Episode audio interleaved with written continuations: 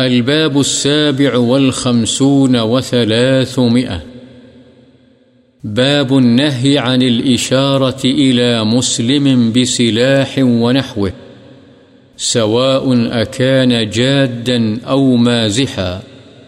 والنهي عن تعاطي السيف مسلولا.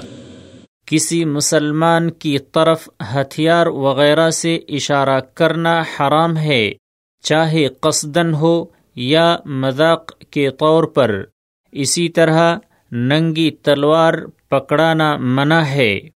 عن أبي هريرة رضي الله عنه عن رسول الله صلى الله عليه وسلم قال، لا يشر أحدكم إلى أخيه بالسلاح فإنه لا يدري لعل الشيطان ينزع في يده فيقع في حفرة من النار.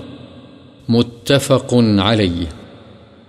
وفي رواية لمسلم قال أبو القاسم صلى الله عليه وسلم من أشار إلى أخيه بحديدة فإن الملائكة تلعنه، حتى وإن كان أخاه لأبيه وأمه.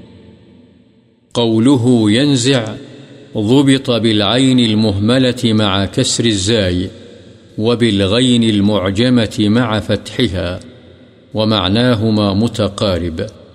معناه بالمهملة يرمي وبالمعجمة أيضا يرمي ويفسد، وأصل النزع الطعن والفساد.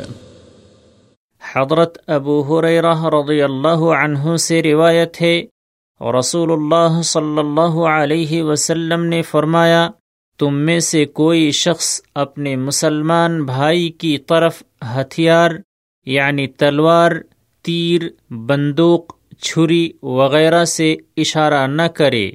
اس لیے کہ وہ نہیں جانتا کہ شاید شیطان اس کے ہاتھ سے چلوا دے اور وہ جہنم کے گڑھے میں جا گرے۔ بخاری و مسلم۔ اور مسلم کی روایت میں ہے، راوی نے بیان کیا، حضرت ابو القاسم صلی اللہ علیہ وسلم نے فرمایا، جس نے اپنے بھائی کی طرف دھاردار آلے سے اشارہ کیا، تو جب تک وہ نیچے نہیں کر لیتا، فرشتے اس پر لعنت کرتے رہتے ہیں، اگرچہ وہ اس کا حقیقی بھائی ہو۔ وعن جابر رضي الله عنه قال، نهى رسول الله صلى الله عليه وسلم أن يتعاطى السيف مسلولا. رواه أبو داود والترمذي وقال، حديث حسن.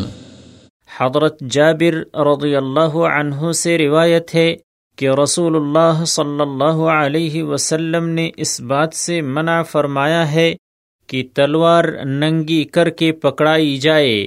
اسے ابو داود اور ترمیزی نے روایت کیا ہے اور امام ترمیزی فرماتے ہیں، یہ حدیث حسن ہے۔